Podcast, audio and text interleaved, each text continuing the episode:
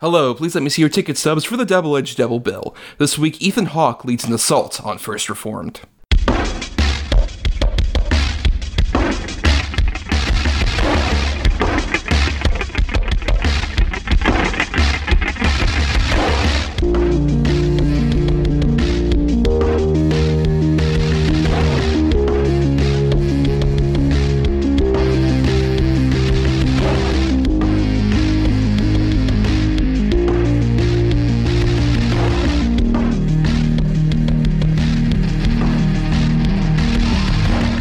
Each week, Adam Thomas and Thomas Mariani will come to the table to discuss the randomly selected yin and yang of a double feature. Then, both will have to pick number between 1 and 10 in order to seal their fates for the next episode. One will have two good movies, the other two bad ones. Let the chaos begin. I am Thomas Mariani here, just, uh, you know, running this uh, precinct for podcasters. It's about to close down. I'm sure nothing bad will happen. And I am Adam Thomas, and you might not have known I was such a badass before, but you better get used to it. Oh, oof, a renegade, a rebel over here. and laughing over there is a voice we haven't heard on the main feed in quite a while. He's a buddy of ours. Uh, you might know him from, you know, his podcast sequels or some of his uh, various online presences. He's Mr. Shakyl Lambert. Shakyl, welcome back to the show. I'm glad to be back. It's good to talk to you boys again. It's been a hot minute. We've been trying to get this done since like what 2020 2021 and it just hasn't happened because of various things. Right, yes, of course. And uh, the episode in question that we're doing today um, is uh, in honor of Black Phone, which one of the main reasons this got delayed so much was because that movie got delayed several times over um, until because of COVID stuff. Until eventually, now it's finally coming out, and uh, the star of that film is Mr. Ethan Hawke, which we're doing him as a topic uh, mainly because uh, Adam, you've uh, said at least in the past that you're not a huge fan of Mr. Hawke. Yeah, no, I mean, I'm becoming more of a fan as like he gets older, and or maybe as I get older, I guess. But no, typically, no, I can kind of eh, no, fuck him. where does that come from? Where where was that when you were younger? Like, what did you not like about Hawke as an actor? I mean, it comes from the heart, bro. what does that mean? As a kid, you know, you're, you're maybe at least I was a little bit more superficial, and I always thought he had like a weasel face. Uh, so right there, I'm like, I don't like this guy. But then as I got older, he always came across like super pretentious to me, and I know he's really not. But for some reason, I just always thought he was. I, I, don't know, like he wasn't like Van Damme or those guys that I used to love at that age. And you know, I'm like before sunset, like I didn't give a shit. And now it's like as I get older, and like I said, I start to appreciate actual cinema more. And and he's popped up lately in a lot of things that I've really liked him in. Um, not necessarily the project around him. Uh, stay tuned. But um, it's just I've grown to really like him. I don't know why I hated him so much though, but I'll tell you, I really did. Well, Shakyl, you're obviously on here because we gave you a list of topics, and you immediately popped onto Ethan Hawke. So, uh, why are you so drawn to Mr. Hawke as an actor? And I'm curious if that has anything to do with the last time you were on the main feed was for a Denzel Washington episode. So, I oh. wondered if it's a specific movie in which the two yeah. of them collaborated. You know that you know might have a little something to do with it. you know, Training Day being one of my all-time favorites, but like, there's this phrase that I've heard before they use it to describe Colin Farrell as a movie star with a character actor mentality. And I see that a lot in Ethan Hawke as well. And that's kind of what kind of drew me to him is that, yeah, he's got like, he's got the charisma, he's got the good looks or whatever. But like, he, to me, he always seemed like he was always taking very interesting roles, stuff that I wouldn't expect him to take. Whether it's good or bad is like here or there also hearing him in interviews he's genuinely like one of the more like thoughtful people i like hearing from in terms of like how he approaches film in the same way that like it, you know how it's fascinating to hear like Nicolas Cage break down this process. It's very similar to me for him for Ethan Hawke for just like I think about everything that he says. I'm like, I like this guy a lot, and so I became a fan. Yeah, obviously, Training Day was like the gateway, but there's there's a lot of things where every time I see him in a movie, most of the time I end up like, I really liked him in this. I kind of get what Adam's talking about in terms of earlier on, like when you see him in younger things, like even the Before trilogy, which stay tuned, someone might be talking about that later.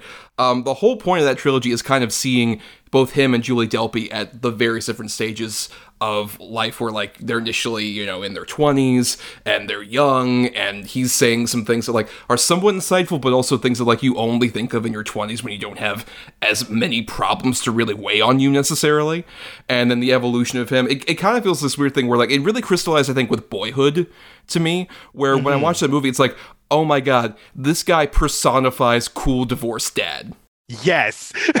if you're a kid and you were like partially raised by him, and he's like he's a good dad and he actually does care about you and wants to be there for you. That's great. But you could also see why like, oh, this guy couldn't keep a relationship together necessarily at the same time. You can see why this guy would be that, and I think that really like clicked in for me where it's just like that dude and i think it's what shakyl was talking about as well that like i agree that he doesn't have really any pretensions about himself as an actor because he's willing to do like the richard linklater more thought provoking sort of like character driven pieces, but also he'll do like junky horror movies or action movies, and he doesn't really like look down on those movies at the same time. He feels like he's a consummate working actor who's willing to do just whatever, even if it's like a bullshit bad movie. I rarely think of him as terrible in it. Well, all right. He's trying to put that theory to the test right now. well, we might as well just jump into uh, the two movies, which, if you're new, every week uh, Adam and I uh, randomly pick a double feature where we have a good and a bad movie that we talk about on the next week's episode. So at the end of last week's episode, we end up choosing um, our double feature, which uh, the first one we'll be talking about is Adam's bad pick of the Assault on Precinct 13 remake from 2005, and then my good pick, which is more recent film First Reformed, both of which star Hawke, and I think kind of include that dichotomy I was talking about, where one is kind of like a junky genre movie, and one is a thoughtful, character driven, upsetting movie that really fucks you up. So we get the full spectrum here on this films. But uh, first, we'll get with the uh, junky stuff here with Assault on Precinct 13.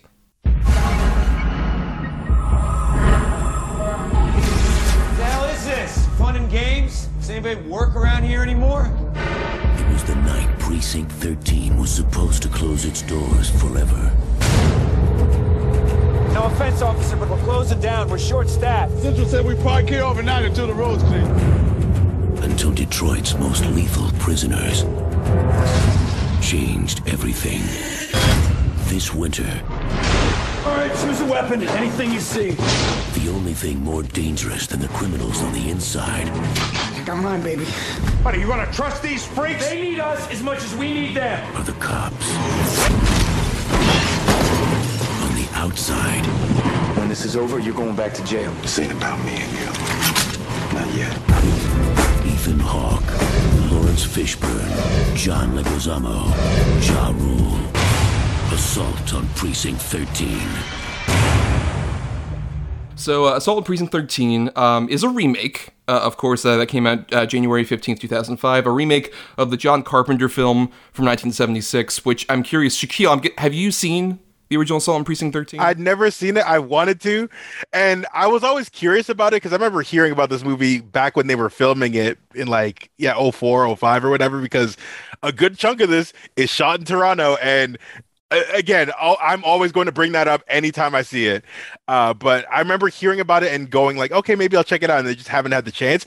I've only seen the one scene from Precinct 13, the infamous one, the one where that little girl gets shot. Right. Yes. Who would later go on to be, I believe, um, uh, Real Housewives of Beverly Hills. Wait, really? Yes. yes. that's that's very true. Much like the other girl from Halloween. who later That's showed up in like crazy. Halloween Kills and shit. Yes, uh, but Adam, I'm curious. You've seen the original John Carpenter film, right? Yeah, man. Of course I have. I like it for what it is. I mean, I don't think it's like spectacular thing, but it, it is exactly what it you think it's going to be. It's sort of like this dirty, grimy, just action, violent, crazy movie, and I, I love it for that. Well, I mean, it is pretty much his first like real movie because he had done like yeah. Dark Star, which is like his student film that he did like back in college, and then this was his first real movie. And I will say, like you know, John Carpenter's movies have been remade plenty of times. This was the first example, this movie in 2005. But of like that classic Carpenter run from like Assault on Precinct 13 to around like They Live, many of those movies have been put up for remakes or have been remade. And I would say of those, I don't think Assault on Precinct 13 is one that's like too holy for me to not be remade. Because I mean, even like the basic concept, which if you're unaware, with both movies, is there's a precinct that's going to be shut down, and there's one cop who's kind of like basically sent to watch over it for like 12 hours while like the power goes out and everybody you know packs up and leaves or whatever.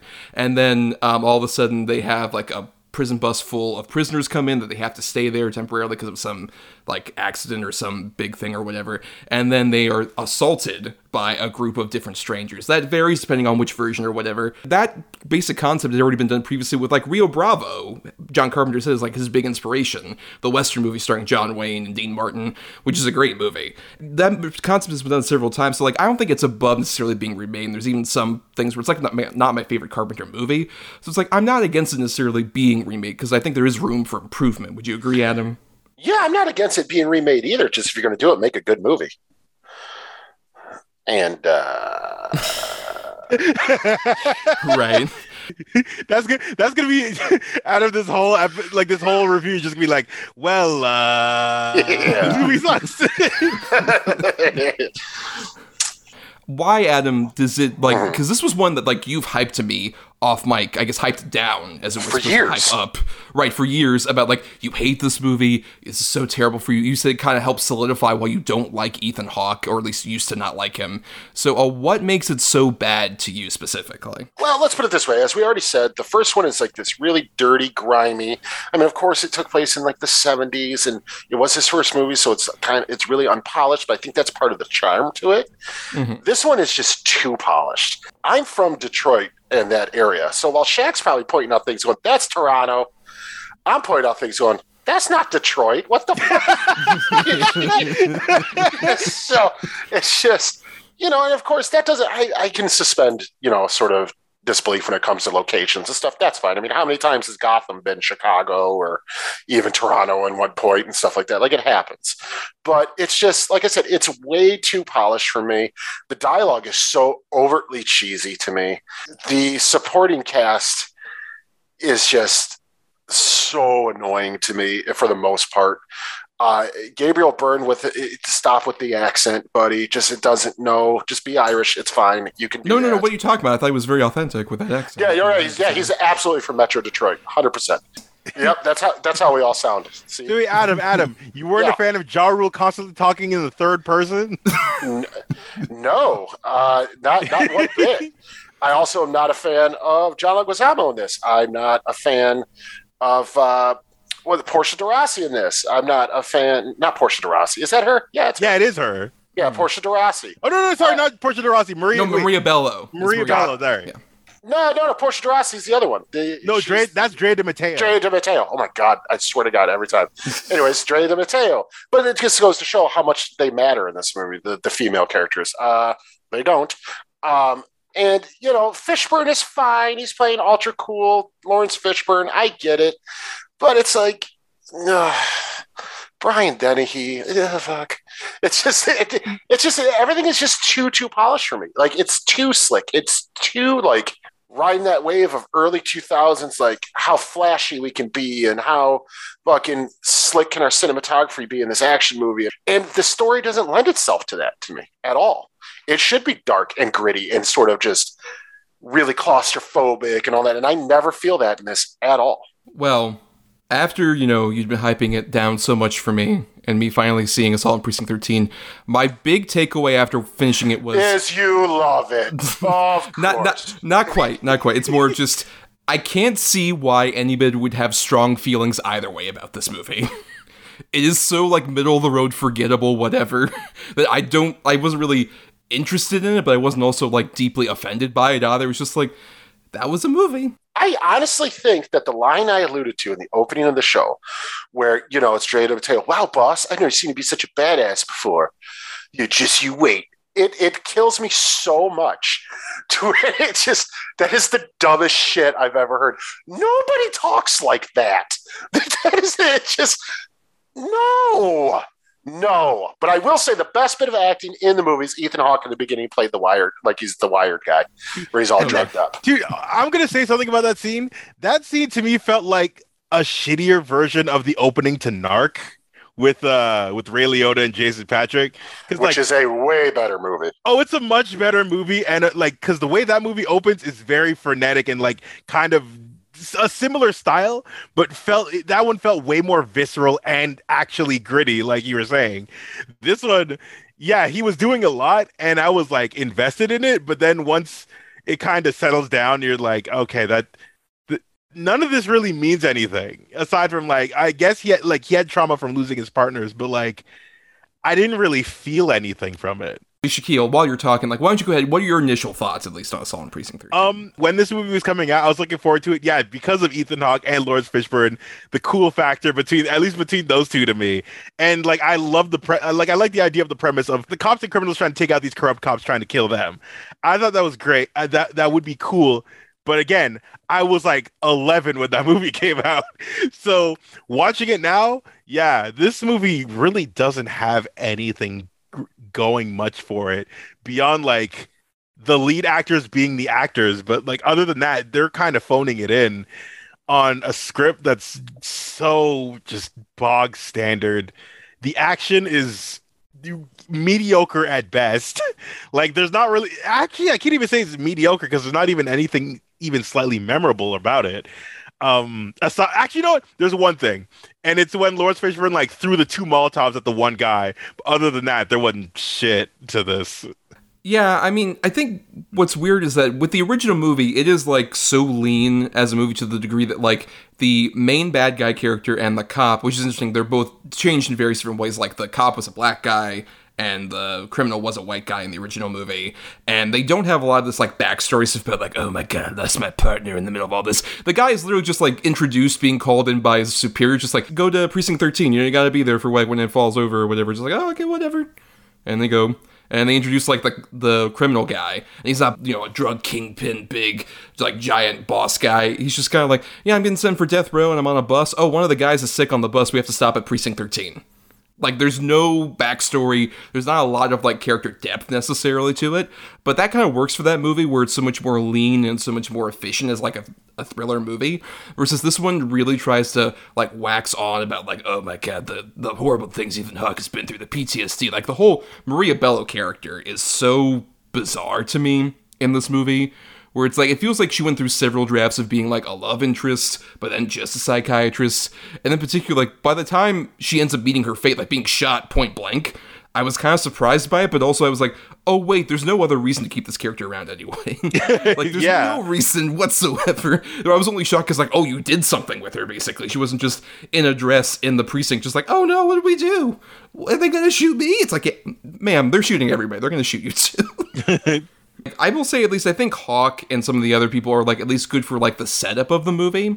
Like I like him going over to the precinct and establishing like oh he's actually been here for a bit and he's like has relationships with like the secretary and Brian Dennehy and all this other stuff. I think that stuff's fine. I think the actors kind of at least make it watchable.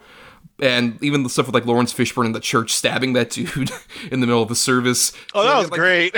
right there's, there's some like like okay this is like decent setup stuff like i'm curious to where this goes but i agree once the actual titular assault happens it's very just kind of like i whatever miasma of snow and bullshit like yeah, it's a thousand percent constant. We must go on. Like that's that's the, the whole. We gotta survive. Like you said, you've seen it a thousand times, and even if it's not the story that you've seen a thousand times, which you have, the action beats are all fucking just so stereotypical and milk toast, and it's just bland and boring. And and and I just look, man. Thing is, all right, hot take. I don't like Ethan Hawke. Okay, um, so I don't know if we got that out of the way yet. But the thing is, we did. okay, all right, just just to be sure. Okay, I don't know, I don't know, I don't know. But to me, he's incredibly unbelievable in this role. I don't know if it, he is phoning in or what, but there's no part about this. Like, okay, let's put it this way: him as Jake in Training Day, I totally get it. Absolutely, I thought he was pretty good in it. He's, you know, nobody can stand up to Denzel on that. But it's almost like they're trying to do almost like the same kind of thing with him and Laurence Fishburne, and it doesn't work. It doesn't connect. He doesn't come across as either a this world weary cop or this cop who has PTSD or has got something to prove or anything. It's just he's almost like he's the main character of a movie that feels like a placeholder character. It doesn't work. It all falls apart around him, like completely. I mean, say what you will about yeah, a couple cool moments here and there, but when you're talking about a a remake of a Carpenter, but fine, let's throw that out. B a fucking jail siege action movie with corrupt cops and drug lords and all that. It should be super fucking fun and exciting, and in no spots is it. It's terrible. It's terrible. It, it's almost a comedy. It's so bad. I would say it's a comedy, but then like none of what like John Leguizamo said was funny. He was getting on my goddamn nerves. I mean, I will say that like Leguizamo, who's very much going like you know the typical Leguizamo over the top, but I'll at least say that I think of those supporting side characters, which I agree, a lot of them, like the, the guys who are also on the prison bus, um, I would at least say he's the most memorable because you got like Ja Rule, at least he's actually going to the extremely understaffed and like under provisioned place that like is having all this chaos happening. This isn't a Fyre Festival situation. He actually showed up to this one. Like Shakyl kind of mentioned earlier, he keeps like yelling in the third person and keeps like doing all these like weird uh like attempts to come on to like Maria Bello and all the, the other women in the fucking precinct and whatever. And there's also the one uh, um, lady who was part of like a gang who was like, "No, I'm super tough, but I'm a lady." And but I didn't do anything. Yeah. whatever. That, that's that's that's all that character has, or whatever. And I can't even remember like who else is like from the fucking prison bus. It's just those It's three. It's Yeah. just it's literally just Laurence Fishburne, uh, John Leguizamo, Ja Rule, and then uh, Aisha Hinds, who plays the lady you were talking about. Uh, it's only those four are the only criminals, and then it's like, all right, cool. I guess yeah, there was no prison because they all got moved over. Yeah, Brian. Also, Brian Dennehy. I know we talked about him a bunch, but the moment he's like. Uh, today's my retirement. I'm like, he's up to something. He's either gonna die or he's gonna b- backstab them. Clearly in on it. Of course he is. And that's another fucking thing that's been. How many times have you seen that cliche used? that there's a mole inside the thing, and it also doesn't make any sense for him to be the mole. No, and it's that stupid. You know, I I, I worked for them for fifty years. You know what they want to give me? A gold watch. That seemed fair to you? Blah blah blah. It's the same shit you've heard a hundred times. It's like, all right, cool. Hey, you were you were all right in Rambo, but fuck off. Well, I mean, that's another thing is like the casting of Brian Dennehy as a cop. It's just like, hmm, I wonder if he will be insidious or no, and might end up backstabbing people necessarily. But at the same time, I agree that I don't like the script is very cliche. Like I'm not dis- and from interestingly James DeMonaco, who would later go on to create the Purge franchise after this. oh point. my god, are you kidding me? That guy? He's oh. Yeah, but mean, previously writer of Jack, the Robin Williams vehicle that we loved. yes, love it, love that movie. Uh, but but yeah, like he clearly like dabbles in very like one note stereotypical characters. But at least in like those Purge movies, which are also very to John Carpenter and even include Ethan Hawke in the first one in particular, um, those movies at least have like some kind of fun with like what the premise is and some interesting like bits of action that are better than like in this movie, which we should mention is directed by a guy named uh, Jean Francois Richet, who was a French director who was very clearly hired by Hollywood just to make like a junky genre Hollywood movie. Um, this movie feels so indicative of like the mid 2000s like problems with like one bad attempts to rip off like the Bourne shaky cam. Like Yeah. so many bad shaky cam bits in this movie. That's the worst stuff of the action. Is when it's a lot of people like running around like, oh my god, we gotta run run in the snow and have vague shots of like our feet and then keep moving. Like it's very bad on that level. But also the CG like bullet holes in people's heads and people's bodies are like atrocious, very bad. Like this feels very much like it's a movie indicative of like that kind of thing where it's like, oh fuck, we can do that digitally, and oh fuck, we can do like some Bourne style shaky cam shit. It'll totally work. And it's like, guys, not everybody can be fucking Paul Greengrass or whatever. You can't fucking do that nearly as well as he can. there was no excuse for a movie with this type of budget to have CGI squibs and CGI bullet wounds. I understand when low budget movies do it. I completely do. I still hate it. It still looks bad 95% of the time. But when a movie like this does it, you're like, you're just, what, why? Why are we doing this? It's so lazy. Plus, I love a good practical squib. Good practical yeah, squib it's is some of great. my Oh, favorites. they're always great. Um, but I would still say, even like with a lot of these problems that we're having, I would still say low bar. It's the least offensive like John Carpenter remake there's been so far to me. I, would mean, yeah. I mean, c- considering this year was also the fog, which is much. more- Oh, right. Okay, you Awfully know what? You know what? Yeah, you're right. No, yeah, the fog is the worst one. I mean, 100%. The fog's the worst one. But I wouldn't, I still would put even zombies and the Yeah, I'd put Zombies Halloween even above this. Oh, I would too. Because here's the thing: at the very least, like Rob Zombie's movie, good or bad or whatever. I'll say I'll even say this about the Purge movies that that uh, uh, James DeMonaco wrote. Those movies have a sense of identity that like you can tell that like this is like the vision for this. With Assault on Precinct 13, it has no real identity or flavor or anything. It's just like I said, bog standard, but like it has nothing to it. It has nothing to offer. No, nothing unique anyway. No, I, I wouldn't necessarily disagree with that either, but at the same time, like, I just don't have like that much like real anger or passion toward it in any direction. Just because it's like it feels like if like I watched this at home and I was just like, well, this is this would have been a movie I would have watched like on TNT in the middle of the afternoon in like 2006, and would have been like, well, I like I wasn't doing anything anyway. And I don't hate that I watched this necessarily, but I'm not going to remember it whatsoever. And I think it's just because I think the actors are like amicable enough. Especially, I would say Laurence Fishburne is like the standout. I think Yeah. in terms of just like being like this crime boss dude who's so cool. Like I like the fact that he's smooth, but he also doesn't have like really suffer any fools at all the whole time. And I think that's an interesting thing that feels indicative, like the closest way of like translating that original character who I think is great in the Assault on Precinct 13, the, the criminal dude who has so many cool badass lines. Fishburne doesn't have that, necessarily doesn't have that great material, but I think he manages to create like a smooth persona who I think works off of Hawke. Like the best stuff with Hawke is the two of them like basically sparring off with each other, um, which is to say that doesn't happen a lot in this movie. It doesn't happen particularly like the best stuff is like near the climax where like going through like the forest or whatever. That's I think the best actual like action set piece of sorts, where it's them confronting the Gabriel Byrne character and there's a bit more of like this quiet and they're going through the trees and also this stuff. I think that stuff's kind of like that's like the best action set piece, but also it's too little, too late. Yeah, th- at that point, there's like less than like five minutes left Right. in the damn runtime, and you're like, oh, all right, we're finally getting to this. But yeah, the verbal, yeah, the verbal spars are probably the yeah one of the better parts, um, especially when they're just like, listen, when when Laurence Fishburne is like, listen, no matter what, you can't get me. You could try, but you ain't gonna do it. Right. You know, and the one thing you got to give Laurence Fishburne in this too is his wardrobe is fucking badass. Like that guy looks Oh, yeah. amazing in this movie.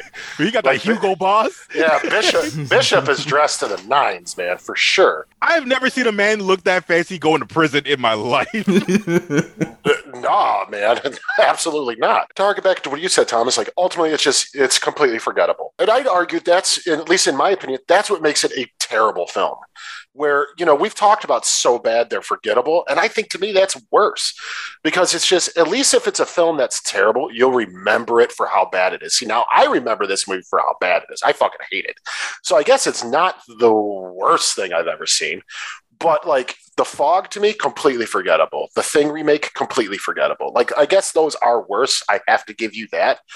But to me doesn't that on your echelon wouldn't it be worse for you because you're never going to remember you even watch this I mean, I don't know. There are movies that I remember very distinctly that I loathe with my entire being that I wish I wouldn't have watched. That I would have watched Assault on Precinct 13 over any day. yeah, fair enough i guess So that's fair in the history of our fucking show. like I would Yeah. watch, like I'd watch this over like fucking Wired any day. yeah i watched this over oogie loves big one. yeah yeah I'll, I'll watch Plus- that over yeah Plus, if nothing else, it also gave us like the the Carpenter sort of like him in a modern times reacting to people remaking his movies, which is some of my favorite like Carpenter stuff. Because like when he was in the middle of making like Assault on Precinct 13 in the 70s and all these other movies, you see interviews with him. He's so bitter and he's so angry about just like, oh, why is everyone like Steven Spielberg or George Lucas movies? I'm making these things and nobody's giving me money or whatever. But I love in the modern day where this is a quote from him directly about. It might not be specifically this movie, might have been like Halloween 2007 or whatever, where he's like, in terms of his movies being remade, he said, "quote I love it. If they're going to pay me money, if they pay me, it's wonderful. If they don't pay me, I don't care. I think it's unfair that they don't pay me. I think everyone should pay me. Why not? I'm an old guy now, and I need money. Send me money. It's- he does not give a shit. He just wants to stay at home, smoke weed, and play video games. Yep. And I love like that. the god he is. And now he's just like, you know what? I'll occasionally like make music with my son. Like we'll score Firestarter together. Whatever. I'm hanging out with my kid. It's fine. We'll do that. And I, you know, if it gave him that fucking money, if they just put plop that money in his hand, like there's another quote we talked about like it's great when they remake one of my movies. I just put my hand out and then money just plops into it. just like I'm I'm totally fine with that. And I think like, you know, once again, this is so inoffensive to me as a remake that like I don't I prefer obviously the original movie. I think it's still the much better movie. But uh, with this one, just like I, I have no ill or positive will toward it whatsoever, and it's definitely gonna be one of the ones that like I will not remember in like a couple weeks when we record, like epi- a few episodes from now. Just like, oh yeah, I saw in Precinct Thirteen. I guess I saw that. I guess it's there. It's fine. Uh, but yeah, no no real feeling either way toward it. So that's those are my final thoughts. Uh, Shakyl, final thoughts on Assault on Precinct Thirteen. Yeah, I'm not angry. I just don't give a shit. Like this movie, I said it all. This movie really has nothing to give. It has nothing. Like I don't. I'm not mad that I saw it. I'm not happy that I saw it. It's just a movie that is, and it's a good reason. Like there's a reason why I watched this a couple days before we recorded this because I know that if I'd watched it like when you told me that we were gonna watch this, I would have forgotten everything by the time we got here. So, yeah, this movie's got it barely really has much of anything. I don't think it's the actor's fault as much as just the media. They're like substandard writing and directing in this. Well, But and yeah. also, I guess it's, to tag a bit onto that, what do you think of this in terms of Ethan Hawke's career, in terms of especially like his genre work? Where do you think this kind of fits I mean, in? this is low. Like, this is definitely lower tier. Like, I'd say this is better than like Getaway, but like, which we almost would have covered. That was the other choice, Adam. oh my god, you know, I would have been so happy we covered that Getaway because the thing is, Getaway's much worse, but like, it's got something to it at least. But uh yeah, in terms of just like his genre work, like, it's not. It's it's not even worse than like the first Purge movie. oh, uh, Adam, uh, please uh, spew your bile uh, for the last time about Assault on Precinct 13. Uh, well, uh, I fucking hate it. Um, it's just, I don't know, man. I fucking hate it. All right, it's just one of those movies. All right, it was on all the time, all the fucking time. This movie was on, and you know, so I ended up. It, it would just be on all the time because I'd be drawing or painting, and it would be on. So I just. I ended up watching it and I fucking hated myself every time I watch it. So it's one of those where anytime it's on, I just feel anger and rage. So I'm like, I could be doing something better. I, I don't know, man. It's just one of those. I got a knee jerk reaction anytime I see it, anytime I think about it. I think it's shit. I think it's a complete waste of time, waste of money, waste of talent, waste of everything. well, let's go ahead and get into our good feature, which I think we'll have a lot more interesting things to say about with uh, First Reformed. I have decided to keep a journal to set down all my thoughts and the simple events of my day. I will keep this diary for one year, and at the end of that time, it will be destroyed. Thus ends the reading of the Lord. Praise be God. Reverend Toller, Yes, Mary. you must come over. You must come over now.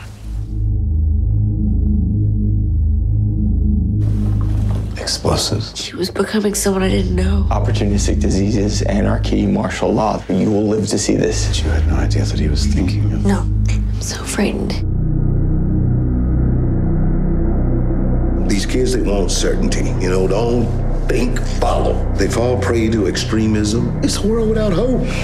My hands shake as I write these lines.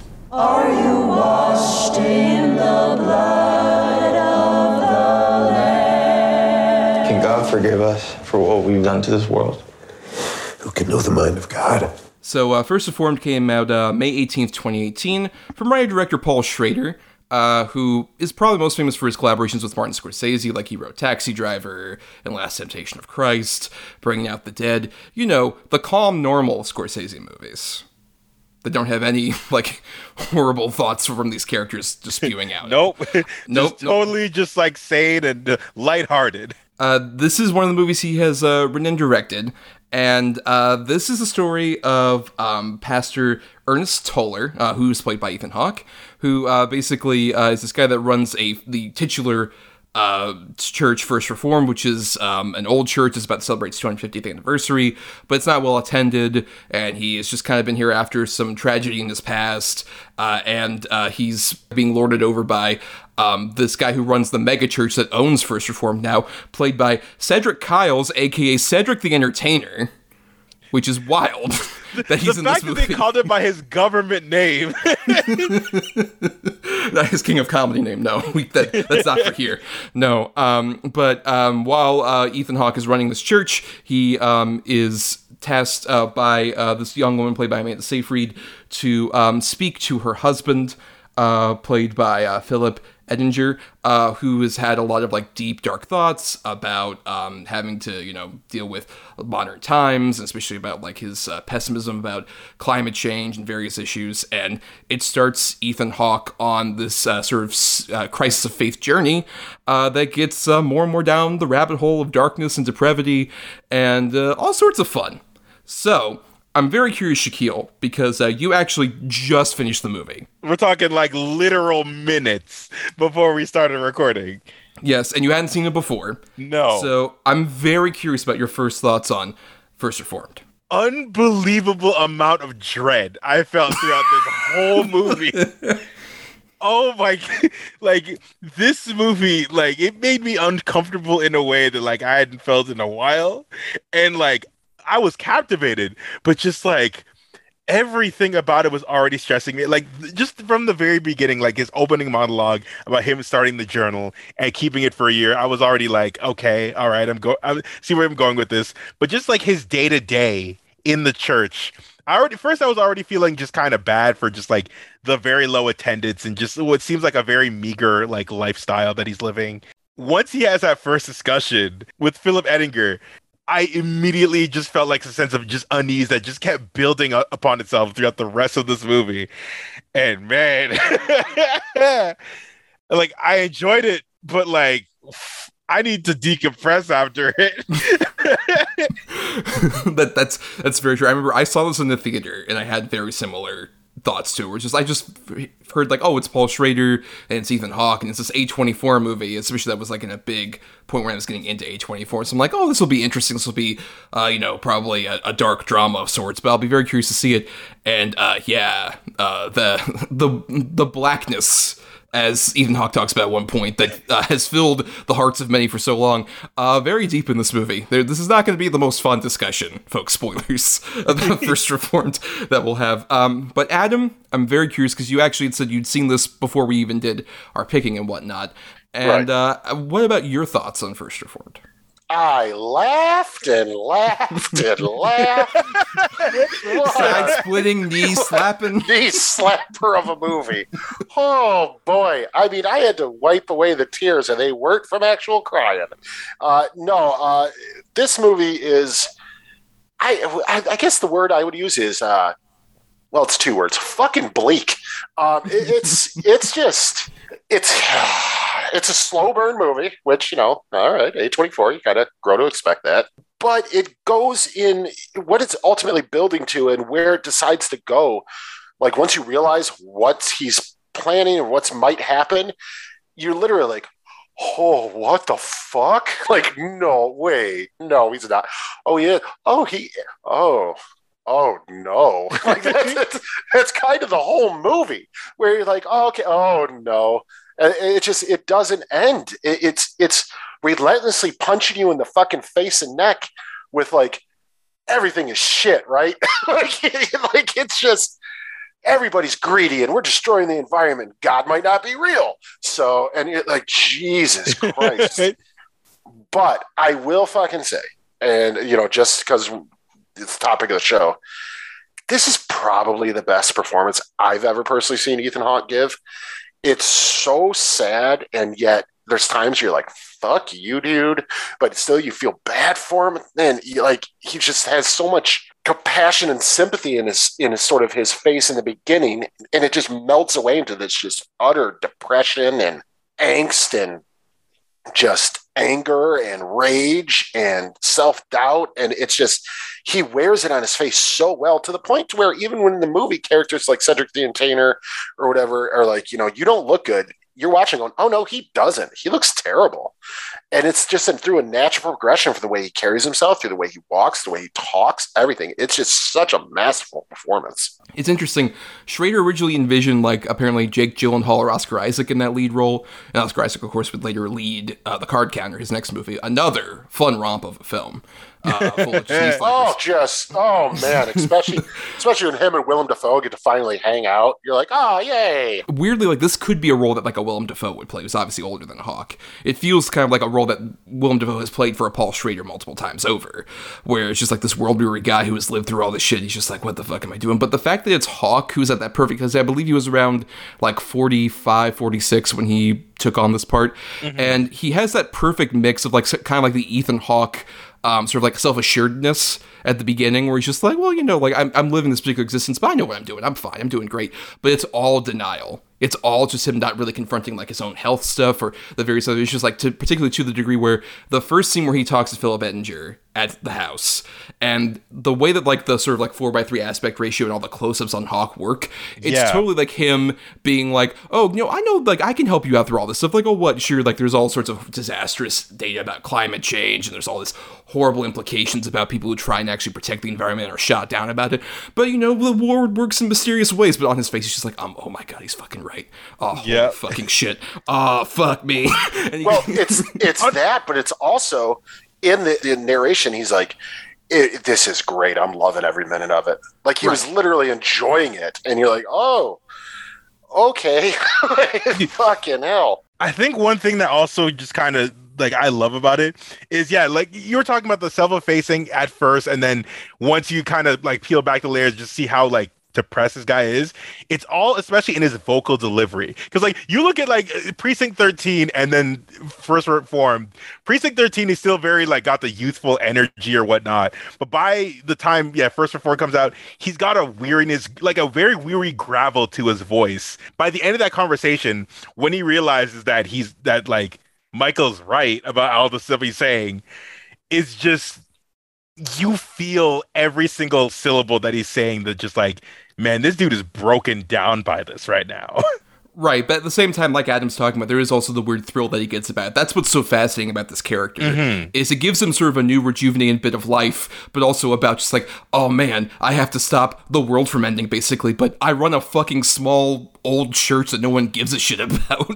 like he really tries to like balance out, like I can like attempt to be some kind of superhero, but also it's draining me to try and be that kind of person. Yeah. it's so draining my entire essence. one thing i will also say is that if you had told me like right when like i saw Dog Eat Dog like the movie uh paul schrader did after this that he would come out with this i would have laughed in your face because like Dog Eat Dog was like the worst thing i saw that year at tiff and probably the worst thing I saw that year in like 2016. So for him to come out with this immediately afterwards is so baffling to me. Yeah, Paul Schrader has a very interesting kind of spotty filmography. I would definitely recommend a lot of his like 70s and 80s movies. I think particularly like Blue Collar, which is like a movie about sort of wage crisis issues, but with Richard Pryor and Harvey Keitel. That's a great fucking movie. Or even like uh, Hardcore, which is about George C. Scott going into the world of porn to save his kidnapped daughter or whatever. Like he like th- this guy to deal with a lot of fun shit. Sorry, Like, like, is- I like I love his Scorsese works, like Taxi Driver. Bringing Out the Dead might be my favorite Scorsese movie. So yeah, so like I'm I am familiar with this work. It's just the, like the stuff that was like stuff that he had directed as well. My only prior thing was Dog Eat Dog, so like I wasn't excited, but I was like, all right, I'm I'm excited to see what because I remember everyone hyping up Ethan Hawke's performance, especially the fact that it didn't get nominated for an Oscar, which honestly should have. And, and even the fact that this is the first time Schrader's been nominated for an Oscar at all for a screenplay, Yeah. which is amazing. But at the same time, like I get it with this particular movie, just in terms of like it does such a great job of like doling out like a lot of the stuff. Like not to go too deep on this because I don't want to depress the fuck out of everybody listening to this, but I think this is the best sort of like dealing with like climate catastrophe movie I've ever seen because it so accurately depicts that kind of dread. Like I've had moments of this kind of dread before. Just you like the moments where Ethan Hawke is like going on his fucking computer, just like, oh look, there's this horrible company that's doing all this horrible stuff and all these horrible things, and natural disasters that are happening. Just like, yep. I've done that. I've- The fact that it's gotten more relevant in Yep. time. Yeah, yeah. Um, I, I and like it's dealing with all that, but at the same time, it's also this character study about this guy who sees all this horrible stuff happening, and instead of doing anything remotely healthy, he is going down that pit of despair. He's just like, well, I feel those feelings of despair looking at these kind of news events, but let me dig deeper to the point of becoming a weird extremist by the end of it, where like you're on the tension of just like, is he gonna like fucking blow up a bunch of people? What the fuck's about to happen? It puts you on that kind of teetering edge where that's the stuff that I think kind of balances out like the sort of oppressiveness of it. Is that while there is all this oppressive stuff that makes you like think about all those horrible events that happen in real life, at the same time there's all these other elements where it's just like this guy's going down a fucking path where it's like watching Taxi Driver, where it's just like, is he gonna shoot somebody? Is this guy mm-hmm. gonna destroy so many people? And that journey, that kind of deconstruction of his per, like sense of self, is so fascinating to watch. You can't take your eyes off it. And like I said, the whole time I'm watching, I'm going, is he gonna? Wait, what? And but then he, it's like it's one of those where you you expect sort of the last bit of you know her walking in and sort of saving him or stopping him to happen sooner, maybe even. Uh, and it doesn't. I mean, they go to the absolute last minute. I mean, glass in hand, to lip, and you know, barbed wire around body, and you're like, oh my god, oh, oh my god. And then, but the the reason I love this movie uh, so much is at the end, yeah, she comes in and he stops and kisses him, and there's all this sort of moments of redemption, if you want to call it that. But at the same time, just you watch this man just horribly self self uh, destruct for the last hour. And at the end, I gotta be honest. In a way, I mean, I'm glad it happened, but in a way, I'm I'm kind of like felt a little bit cheated by the ending, just a little bit. And I know, I know that sounds crazy because how much bleaker do I want this movie to be? Did you want the explosion to happen at the church? Is that what you wanted? To use the suicide? No, no, I didn't want this. No, I did not want the suicide bombing. But uh, and I guess, of course, I don't want him to kill himself either. But if if I had to choose between the two, that would be the one uh, with the drain cleaner and stuff. I don't know. Like I said, it just felt. Let's put it this way: I've never been a fan of harsh cut to blacks. Sometimes they work. This time, it didn't really work for me. Well, I think with me, at least with that ending, what I like is the fact that there's the element of like he's like having this like big kiss or whatever, but he's covered in barbed wire. You can see like the blood forming on like his white sort of uh, new church attire that he's put on. And I think it's just the fact like this is almost like it's a last like final bit of like oh I get to like accom- like do this thing that I clearly wanted to do this whole time for so long. And but, but at the same time, this isn't going to be like a necessarily happy ending for him. I don't see. thing- I also don't think it actually happened. Well, that's true. There's also that, I, which I could totally see, because like the it's interesting how the he's about to drink the drainer fluid, and then all of a sudden he sees Amanda Seyfried come in. So you could, in a similar way to Taxi Driver, where you're like, oh, did that last thing with like him in the cab with uh, the Cybill Shepherd character actually happen or not? There's like that debate that you can necessarily have. Because like even like immediately before, uh, Cedric the Entertainer was just trying to get into the house, and everything was locked when he uh I think was like putting on the barbed wire. But then she's just magically appears in the house. Yeah, no, that it didn't actually happen. I don't think. Well, yeah, and I think what works is that either one of those interpretations of that, like either one does not end happily. I don't think for Ethan Hawke necessarily. It's it still is like this is not going to end up very good for him. Even I love even right before that when he's got the vest on, it feels like oh, guys, is he going to go out there? Is he going to do this and blow up all these people? Like when he sees Amanda Seyfried, he almost goes like animalistic, where he's like fuck. Fuck! Yeah. He's like, God, fucking dirt, piece of shit. He puts on the barbed wire on himself. Like it's he's gone to that degree where he's like he's not even human anymore. Like whatever human element of him is completely gone at this point. He's become a feral animal. Also, one thing that I found like super super fascinating was just like how static the camera was. Like every single scene, when it's even if it's like a close up or just like just an establishing shot of just like something happening on screen, it's all very flat, it's very static.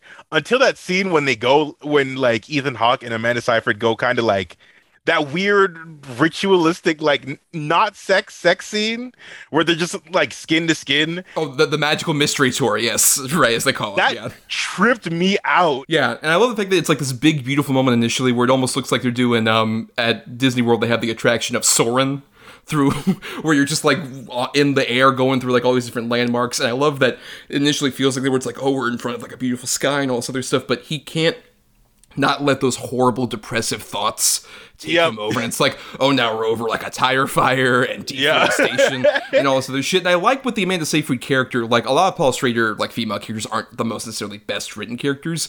Um, and Amanda Seyfried doesn't have like a huge amount to do in this movie, but I like the fact that they established that, like, yeah, I had similar feelings to Michael before, you know, he ended up killing himself, which for the record, also that bit is one of like the most upsetting things I've ever fucking seen. Awful. Ethan Hawke discovering that body, terrifying. But I love the fact that you know Amanda Seyfried talks about like you know I have similar thoughts to him, but I want to live. I want to be a mother to this child that I'm pregnant with and all this other stuff. Like you see these contrasting things where like there are people who don't like decry that climate change isn't happening, but at the same time are just like, but I want to like still try and live a life despite that. I still want to keep going past that. And Hawke is just somebody who's like, well, looks like I'm not going to be able to do that because what life was he leading before this point?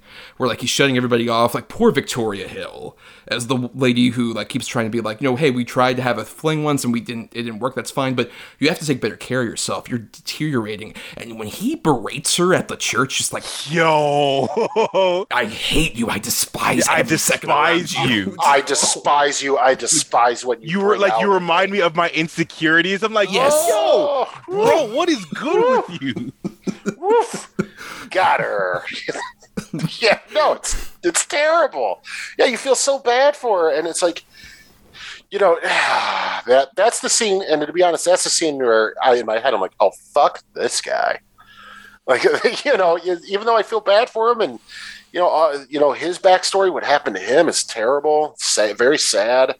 Um, I couldn't imagine dealing with something like that. But then that moment happened. I'm like, oh, what a prick. What I like is that Paul Schrader makes these movies a lot of the time where it's like, let's focus on this dude who is such in like in so many ways an awful piece of shit, an asshole, all these other stuffs, and he gives him hu- them humanity, but not in a way that like oh completely makes up for like, but he's a good guy or whatever. It's like no, this you are just seeing the guy, complete warts and all. It's just like Travis Bickle in Taxi Driver, it's just like you are experiencing this guy's perspective the whole time. We're not really diverging away from it whatsoever, and you were just living in this person's like regret and remorse and few feelings of joy, but those feelings of joy also come from weird, fucked up places.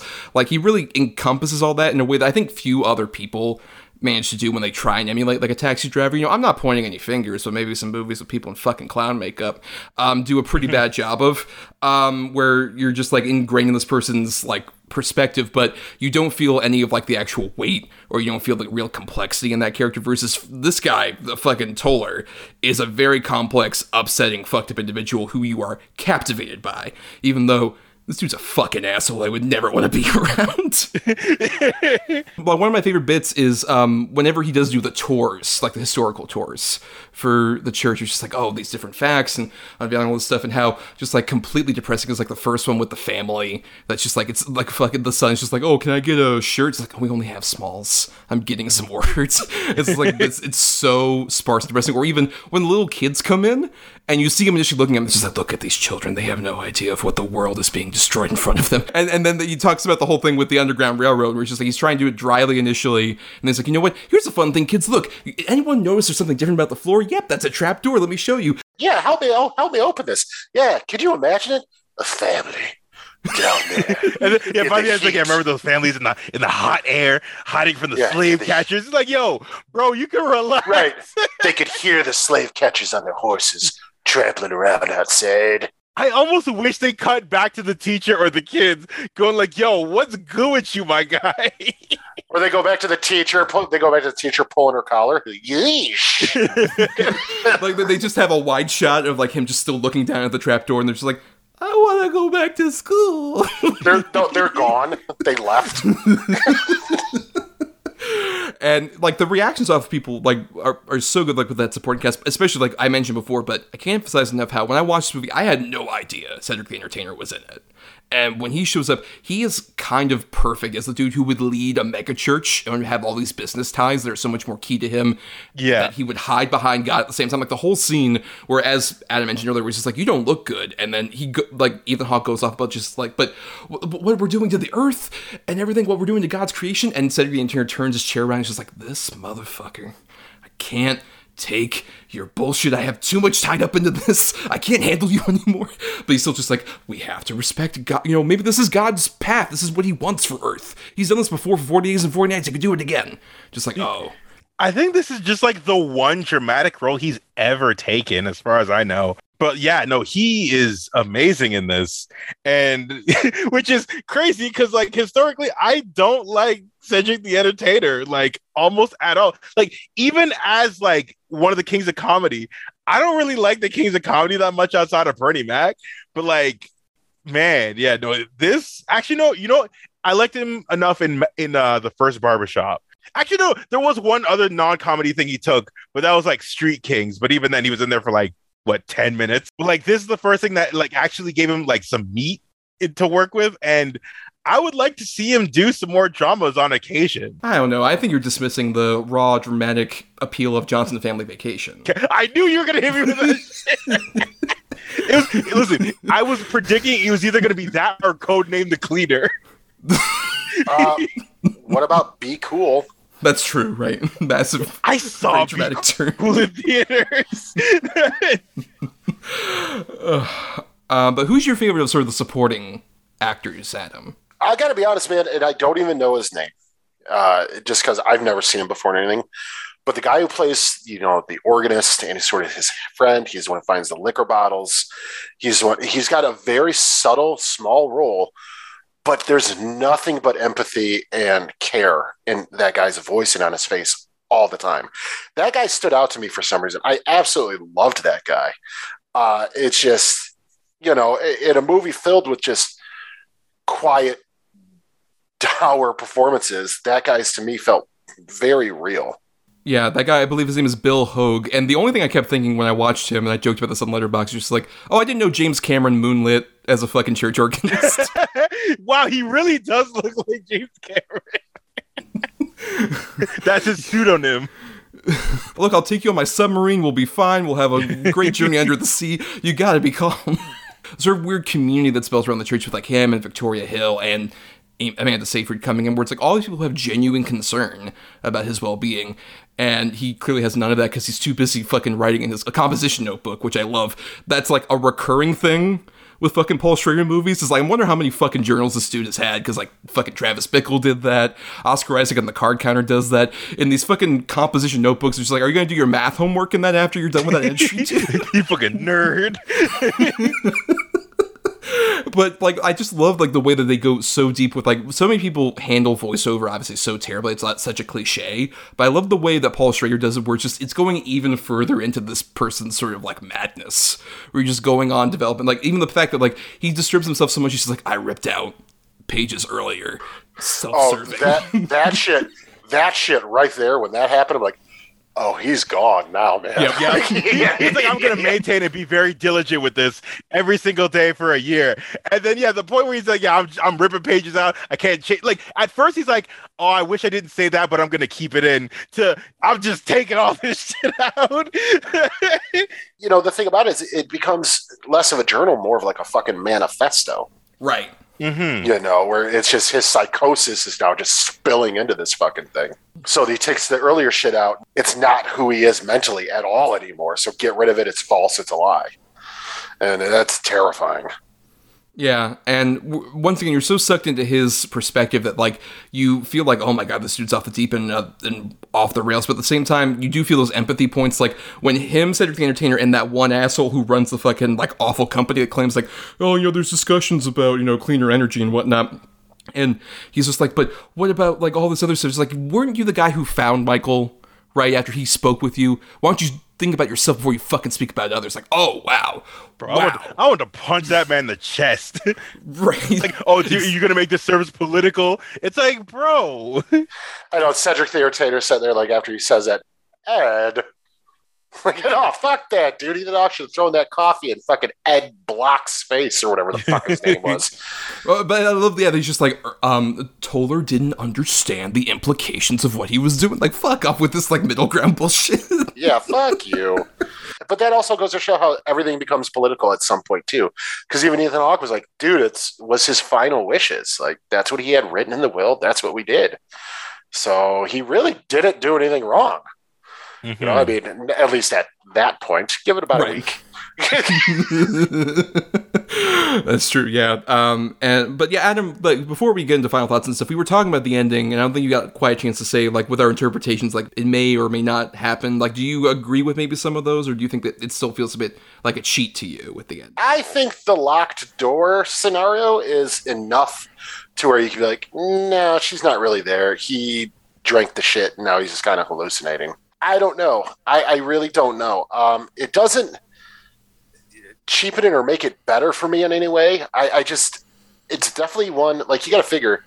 I watched this a couple weeks ago. I rewatched it today, and I still got to sit with this thing some more.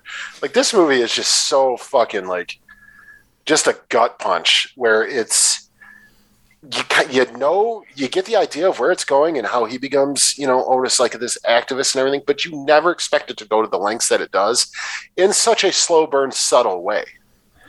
Like the fact of the matter is the scene where he's at the you know where they dump the ashes, wearing the vest, just walking back and forth all night. Oh my god! And even at the fucking plant, and that's the first time you think like, oh my god, is he gonna do something here? That's right. Yeah. Like a guided tour. Yeah, right, exactly. Yeah, as soon as the lady's like, "Sir, you want to join us?" and he walks up, I'm like, "Oh fuck, I was Here like, we you better go. not do what I think he's gonna do.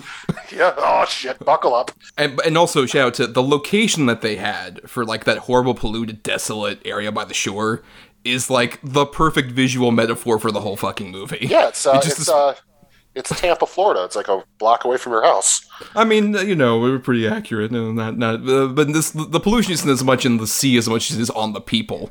yeah, there's a guy there. You won't Gator, come on in. I can't they snort the pollution out of it. smoke it. Uh, well, we should probably uh, wrap up on this, even though there's so much else we could talk about. But we don't want to depress our audience too much further than we may have already have.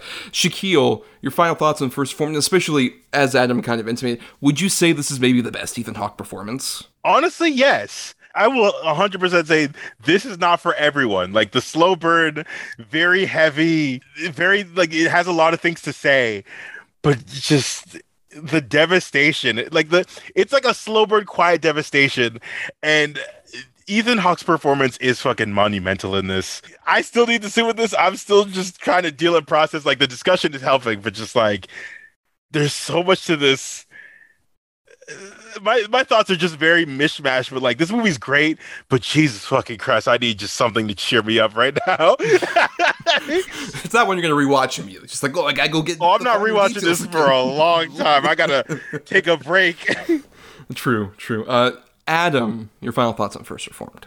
Feel good movie of the year. Show it to your kids. Um, no, it's like I said, man. It's super bleak. It's super depressing. It's super just puts you on the edge all the time because you don't like I said, you know where it's going, but you really don't want it to go there. Um, and yeah, like I said, it's my favorite Ethan Hawke performance, um, at least as far as a starring role. I, I think he's absolutely incredible in this. Um, I've watched it twice now. I don't think I'm going to watch it again for a long, long time. Potentially, honestly, if ever. It's one of those movies that I've seen it now, like I said, twice. I'm never going to forget it do I want to put myself back in that headspace when you watch it? Because it definitely takes you places that you might not be comfortable with, which is what makes good art and good movies. Like that's the thing. In comparison to our previous, this one makes you feel shit and makes you think about things and really hits you and stays with you. Um, it- it's a wonderful, wonderful movie. Uh, impeccably directed, shot, acted, scored, everything. It's just a la, you know, Requiem for a Dream or The Road. It's definitely going to be one of those that fits in the loved it, love it so much. I don't know if I'll ever watch it again. Yeah, you know, Paul Schrader is basically like the king of, dude, are you okay, cinema? Where it's just like you're dealing with a lot of shit. He's just like pouring so many of his like really depressive thoughts in these characters. And yeah, when I first saw this movie in the theater, I had a similar thing. Like I walked out in into fucking daze. Like I remember still the car ride going back, just like, man, I don't even know what the fuck. Like my, I can't even gather my thoughts right now. This is so devastating on so many levels but in a way like adam i completely agree like this is what makes good cinema. This is what makes like really great movies that make like really stick with you and stay with you then it's just not like oh i just went off and went into the theater watched them for two hours and then left never thought about it again. I love a movie that's able to make me think about those things even though it's so upsetting to where there's a reason i haven't watched it in like the fucking four or so year span since it came out until now. When i watched it just last night it was a rainy night and it kind of like helped fulfill that sense of dread of just watching like Jesus in a way that still has like you know is so wrapped up in things that like I can totally empathize with just like dealing with loss of faith in terms of religion, loss of faith in terms of like our institutions being able to help us through something as like catastrophic as like climate crises and shit like that. It it deals with so many of these things, but it's still like a very engaging, enriching, character based story. And I would say probably it's the best Ethan Hawke performance as well. It, it's just a great example of how that dude can use like what he usually does in terms of like sort of the charisma and all that stuff and drain it in a way that still feels like he is the only person that could have done it as well as he does here. And uh, I think it's a phenomenal film, a great film for our times. And uh, yeah, just um, as I mentioned, feel good movie of the year. Yeah, it's funny. A lot of people don't realize there was McDonald's toys tie-ins. Get your first and foremost suicide vest. you, you had to collect all the pieces. There was the barbed wire piece, and you had to like Yep. put it together. Yep, absolutely. Little liquor bottles. when you push the button, the blood comes out. Yeah, you know when you push the button, it pees pink Kool Aid. oh god. God. Oh well. Now let's go ahead and go into our weekly segment, the double redo. Double redo. Double redo. Double Double redo. Double Double redo. Double redo. Double, double, double, double, double. redo. Redo. That works. So every week uh, after we cover our two features, Adam, myself, and a guest uh, is welcome to do this as well. Uh, basically, come to the table with uh, a different good and bad pick related to the topic in general, just you know, to recommend a movie and to steer you away from another one that we don't like necessarily related to. In this case, the, the topic of Ethan Hawke. And Adam, you're starting us off here, so please, uh, what are your choices? All right. So for my good, it's a movie we recently talked about on the Edge of Relevance, and uh, strangely enough, a movie Shakyl watched today. I have The Northman, which you know, if you want to know exactly how I feel about that movie, become a patron. It's only a buck. Listen to it. Uh, but I will say, Ethan Hawke's performance in it, as small as it is, uh, is really, really just very strong. And then, as more is revealed later on in the movie about the character, it adds that much more to the performance. Um, I think it's a great, commanding sort of, you know, king performance. Like he's the king, and there's no doubt about it that he is that, and that he would have these people that follow him, and whether he rules justly or unjustly, you find out at the end. But it's just, it's a wonderful, wonderful performance. I absolutely love it. And then for my bad, I have, which is odd because I think he is the best part of the show. It's just, it's to me, I, I couldn't stand the show. I have uh, the newest, well, not the newest because now there's Miss Marvel, but I have Disney Plus's Moon Knight series. Um, I absolutely hated this series because I am a huge fan of the source material, huge fan of the character, the Mark Spector idea, the mercenary with multiple personalities, all that. I think it's such great dark, rich material. And this came across like a buddy comedy to me. And in he's in the suit all of 15 minutes, if that, the whole show. The final fight is them flying through the air. And then when he finally like something cool happens where he, a bunch of people are confronting him, he blanks out, wakes up, and everybody's dead. And you're like, oh, great, great. But again, even though I hate the show, Ethan Hawke is to me the only shining example of the whole show. And even then, they don't give him too much to do. Um, unfortunately, his sort of ability in the role way outshines the character, and that's a shame. Um, yeah, I haven't watched Moon Knight. Like, I don't, I don't need to watch the Marvel shows anymore. I got kind of tired of those. Honestly, that that was a smart thing to do because like these shows, I haven't, I, I can't judge Miss Marvel yet, but like I'm so tired. like even Moon Knight just felt like an active waste of time. Yeah, and it also been a bit more disillusioned with some of the movies and stuff. So I have not seen Moon Knight, um, but I, I have seen um, the the Northman, obviously, as we covered it previously on the edge, on the Edge Relevance. And I'll just say, um, the divorced dad energy I was talking about with Boyhood is also present in this like big Viking Northman movie with Ethan Hawke's character. He he's even got that where just like the little kid just like, oh, I love him so much. He's so he's a cool dad who keeps going in and out. And you see Nicole Kidman just like, mm-hmm. Mhm, Yeah, sure, all right. So fucking cool. He's such a cool motherfucker. And as Adam mentioned, you learn later, like, oh no, she didn't think he was that cool. Moon Knight, like I said, is really, really just mediocre at best. Um, like the only thing that I had that I was just trying to care about was Oscar Isaac's performance, which I think he does an he does a solid enough performance. And even Ethan Hawke, I like the character intro. The whole thing with the glass and the shoes, I thought I was like, okay, I'm very interested to see how this kind of plays out. At least not that whole thing, but just like how his kind of fanatical cult leader thing will go out. And it's just so boring. Eh, Like that's that's the worst thing about these shows, at least recently, and just the MCU. This phase has just been. I don't care about any of this. As for the Northman, which yeah, like Adam said, I just saw today. That shit kicked ass. That shit, like, if there's anything that just that movie is so primal to me. I'm just kind of babbling, but it's such pure testosterone for what's essentially just ultraviolet Hamlet.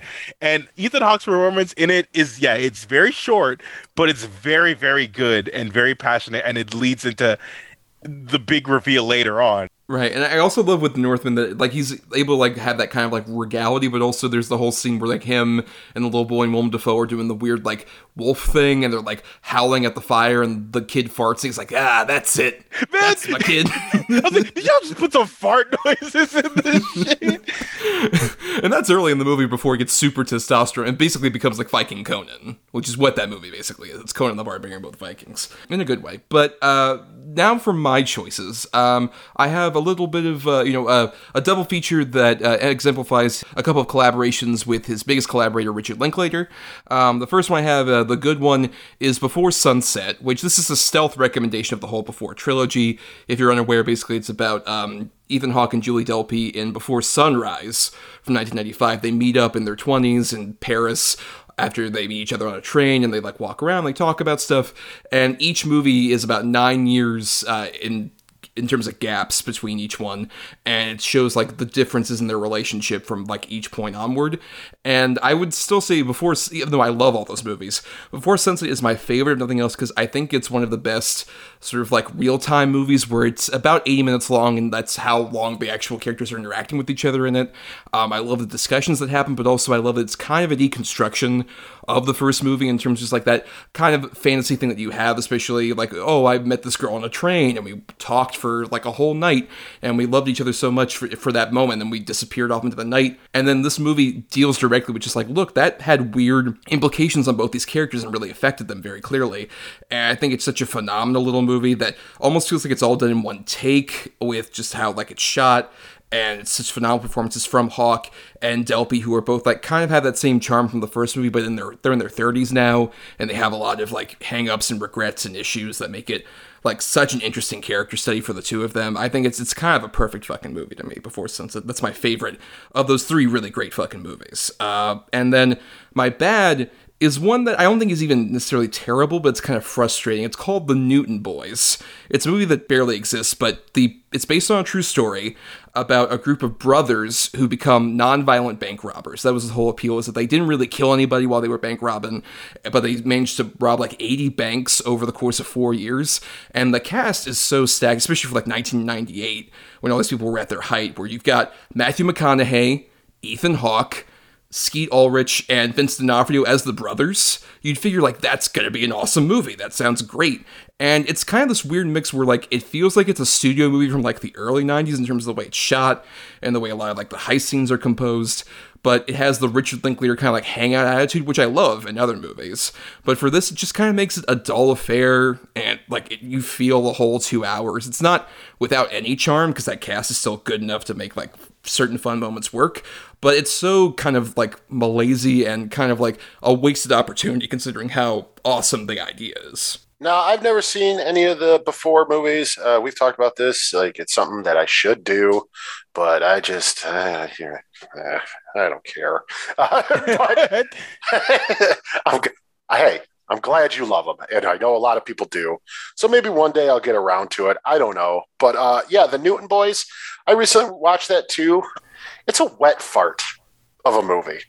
Like it, it's it's there's you know farts are enjoyable. They're good. A good fart is great.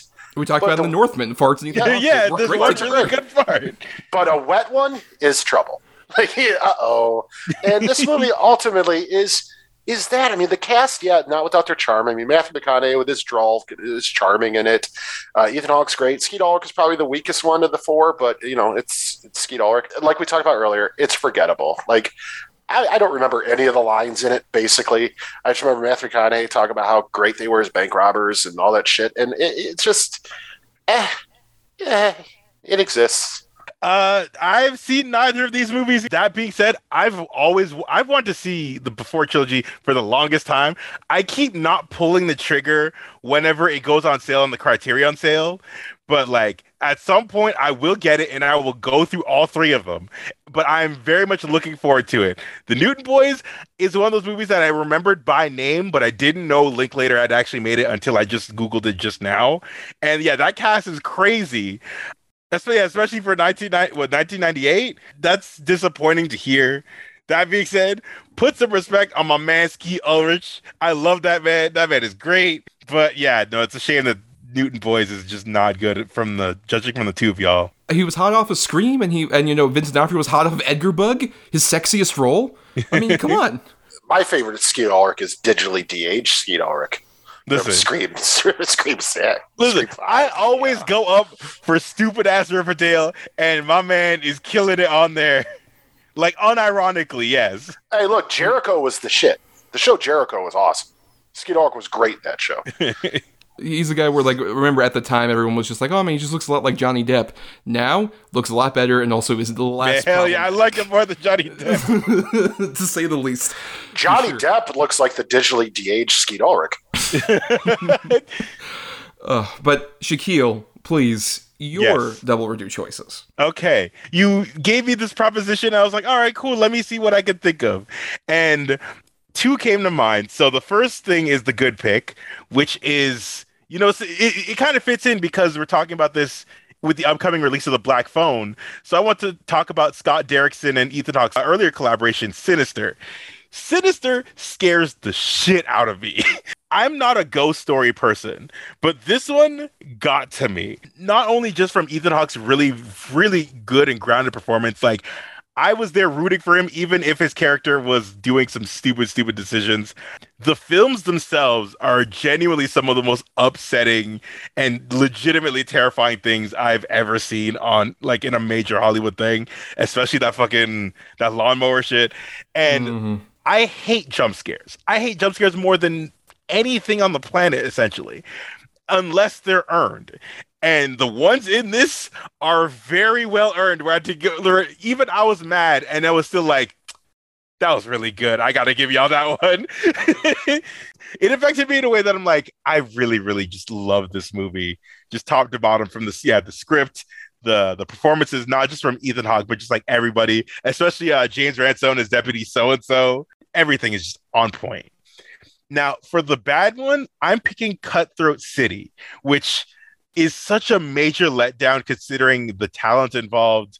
Which, if you don't know, it's a heist film set in post Katrina New Orleans, directed by the RZA, and has a cast including Shameik Moore, uh, Ethan Hawke, Wesley Snipes, uh, Demetrius Shipp Jr., who played Tupac in like the All Eyez on Me, the biopic.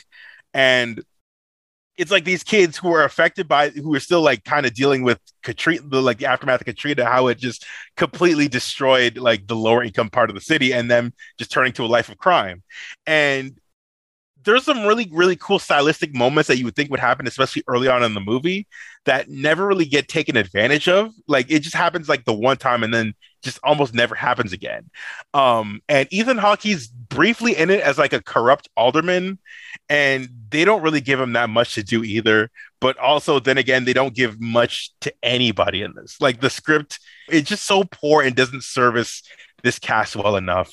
But yeah, it's it's just such a shame because I I'm a big fan of the RZA, especially musically. But like I'm I go up. I'm a defender of the first Man with the Iron Fists, but that second one terrible.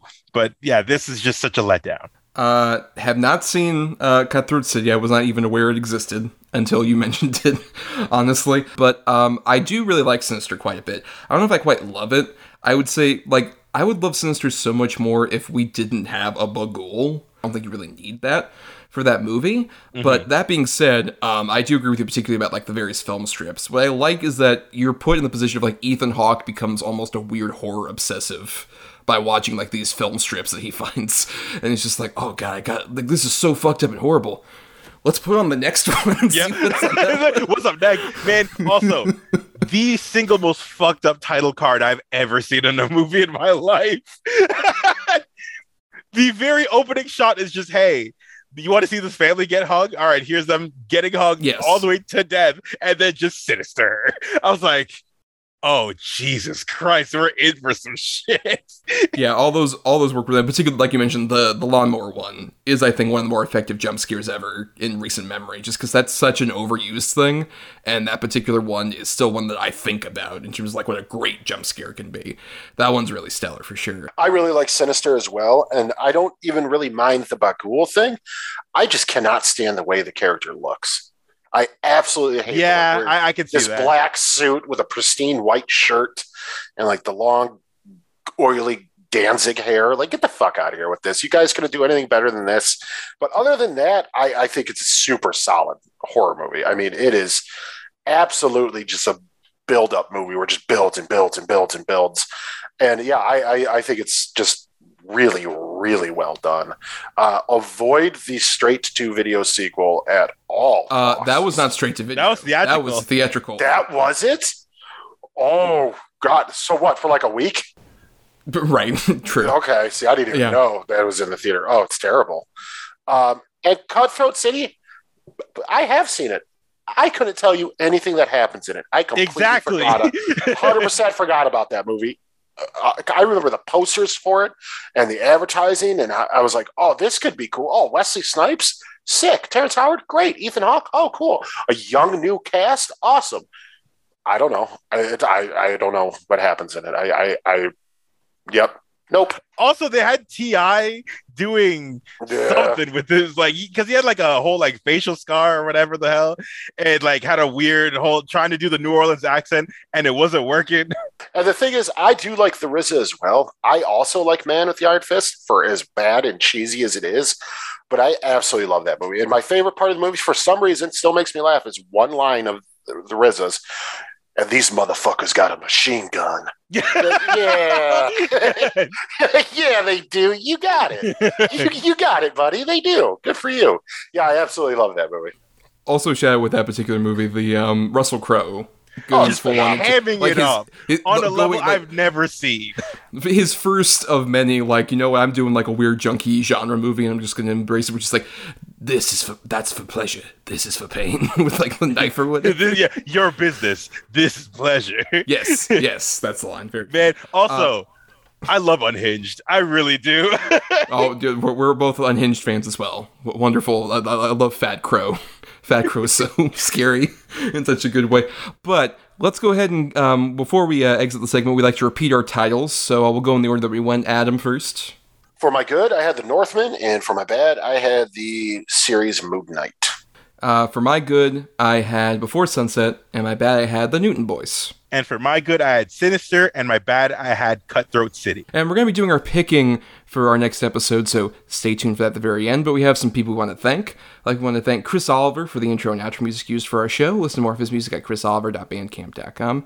Thanks to Christian Thor Lally for our artwork. Follow him at Night of Water. That's night with a K, underscore of, underscore water, uh, on Twitter and other places for uh, all of his great stuff. And thanks to our loyal Patreon supporters, patreon.com slash DEDBpod, where for just $1 a month, you all get to become Edgelord patrons, and you get to, you know, vote in certain polls that we do to pick, you know, either individual movies or topics. Like uh, the week this episode's going up, you'll be able to pick uh, between two topics that we're giving a redemption to. Because usually we have like two topics that face off against each other. One wins and one loses the poll. But, you know, every once a year, we like to give the uh, losers a chance of redemption. Uh, so your options are either uh, 70s period pieces or crime thrillers. We'll be covering one of those two topics uh, in July, so you all get to vote on one of those two, and whoever wins, uh, we devote an episode to. You also get to listen to bonus podcasts that we do, like On the Edge of Relevance, we kind of referenced earlier, where we cover modern movies that have come out either in theaters or on VOD streaming, stuff like that. And we recently put out one for Everything Everywhere All at Once, the critically acclaimed big, uh, you know, A24 movie, speaking with First Reformed. Uh, we had a lot of fun discussing that, Adam, right? Eh, I mean, I wouldn't go that far. I mean, it, was- it was all right. Just selling it perfectly. Oh, it was so good. What an enthralling conversation. Everyone should listen to it. Blah, blah, blah, blah, blah. There. Jesus. Wonderful. Yes, th- th- th- that'll get people uh, joining in, including, uh, we should shout out, we got a couple new patrons recently uh, Adrian and Tammy. Thank you for becoming patrons and helping us out. Hey. Hey, thanks, guys. Pretty cool. Give us your money. yes, uh, for the one dollar, you get to become edge lords and get all that bonus stuff, and you can be part of the cool club with somebody like Shakyl, who is a patron. We really appreciate that, and appreciate, of course, you being on the show. Shakyl, please plug yourself. Where can people find you on the internet? Man, you can find me pretty much everywhere on the internet. Shock Excellence is S H A K Excellence. That means Twitter, Instagram, uh, TikTok, which that's at this point that's become the main thing. Twitch, which I want to get back into streaming again. Uh, you could also find my podcast sequels, which has been on hiatus because we've tried to record for like six months and just bad shit keeps happening. So it's not our fault exactly as much as the world is preventing us from actually recording. Um, you can find uh, my movie reviews at cgmagonline.com where I just recently wrote a review of Top Gun uh, Maverick, which is probably like my second favorite movie of the year that movie's fucking ridiculous. We probably end up talking about that off mic, but um, yeah, that thing was incredible. But yeah, cgmagonline.com. You can find my movie reviews there. There's more coming up soon, and uh, yeah. Yes, uh, definitely. You know, subscribe to sequels, and whenever a podcast episode does pop up in your feed, it'll be like discovering Sasquatch. It'll show up. Listen, like I'm trying. I'm trying to make it happen again. No, no, hey, look, no rush. I know you all got stuff going on, but uh, whenever an episode does pop up, I feel so happy. So whenever you Mhm. can, it's always fun. Great show. Also, thank you guys for having me on. It's been. I miss talking to you guys. It's always fun to talking to you guys. Yes, and you know, if you become a patron, you'd be able to hear uh, the most recent recording we did with Shakyl, where we did an audio commentary about Roadhouse, Oh yes. which was a lot of fun. Uh, worth the price of admission just to listen to Yeah. Shakyl discover Roadhouse. Just watching that for the first time was an experience. Yes. As it should be. For more of us and our Rinky Dink operation, uh, find us on Twitter and Facebook at DEDBpod. And also, you can submit feedback to us, uh, doubleedgeddoublebill at gmail.com, all spelled out. And uh, you can find me on Twitter and letterboxes at Not the Who's Tommy. And you also do some writing at both uh, marianithomas.wordpress.com and at film-cred.com. And you can find me on Instagram at Atom or Adam. That's A T O M underscore O R underscore A D A M. You can find me on Facebook if you want. It's under my full name, Adam Thomas. Just tell me you're a fan of the show. I'll add you. We can shoot the shit. And also letterbox at Schwanson. That's S C H W A N D T S O. And uh, for more of our antics, uh, subscribe to us on Apple Podcasts, Stitcher, and other podcasting platforms. If you're listening on Talk Film Society, why not listen to all the other great shows like, you know, sequels? We're part of this. This is the first time we've recorded since we're a part of the same podcast network. Oh yeah, We're part of the same label now. yes, yes, yes, we are. Um, and you can uh, also dig into our archives our Podbean main feed for nearly 200 episodes uh, for, set before we joined uh, Talk Film Society. And nothing else if you can't uh, support us on the Patreon. You know, money can be tight. That's cool. The totally free way to help us out is to rate, review, or simply share the show around because it gets us more visibility. And again, it's free, you fucks. Well, now it's time we did our picking for next week's episode, uh, which, you know, every week at the end of the show, Adam and I each have two movies. As one of us has two good ones, one of us has two bad ones. We switch up on the quality for that. And uh, we assign numbers between 1 and 10 for both of those. Uh, and the other person, or in this case, when we have a guest, Shakyl, will pick a number between 1 and 10. And whatever that gets closest to, of like, oh, blank has is at number whatever, blank's at number whatever, whatever particular number Shakyl chooses, whatever that's closest to of the good and the bad choices, that gives us a double feature for next week. And next week we're doing um, a topic that was chosen by our patrons, uh, patreon.com slash dedbpod, about summer camp comedies, uh, which was between that and horror films. Uh, so we'll have, uh, you know, Adam has the two good choices for that, the two bad. And uh, keep in mind that we also have this rule called the Godfather rule, where Adam and I each have a veto in our back pocket. which uh, if we you know hear whatever choice gets chosen for the good and one of us is like you know i don't want to actually cover that particular choice we can say actually i'll take the cannoli unless that gets that choice removed and we have to go with whatever other choice we have but we can only use that veto once every year and it's burned a hole in our back pocket if we don't use it by next may it's use it or lose it so for uh, adam's two good choices for summer camp comedy shakyl number between 1 and 10 Number eight. Alrighty, at number nine, I have a movie I've seen uh, probably twice. I, am looking forward to revisiting it because I don't know how crazy I've ever been about it. But I think maybe with age, it got sweeter. I have Wet Hot American Summer. Oh boy, not taking the cannoli on that. That's a great fucking comedy. Love it. It's, it's worth it just for everybody's in that movie. I know everybody is. Yeah, everybody's the fucking movie. It's insane. But what was your other choice? At number two, I have the absolutely incredible Addams Family Values. Oh, okay. Um, happy Turkey Day. Eat me, eat me. Yes, of course. Great summer camp Thanksgiving. Win win either way. But now, Shakyl, for my two bad choices, please pick a number between 1 and 10.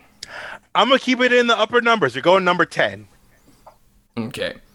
At number nine, I admittedly have a movie that's kind of cheating because it technically fits more under the other topic the patrons uh, didn't end up voting for. But at the same time, while it is a horror film, it does take place at summer camp, and more importantly, it is funny in various unintentional ways. It's a movie I've wanted to talk about on the show for quite some time.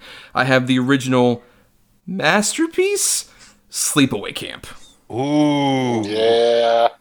That's a comedy. oh taking, Lord! Yeah, I'm not taking the veto on that. That uh, that's a great one. Have you seen the original Sleepaway Camp, Shakyl?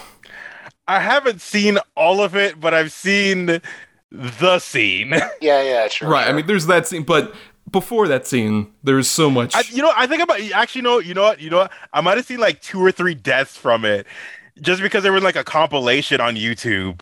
But like other than that, I haven't seen anything in between, like the actual story or dialogue. No, haven't seen shit.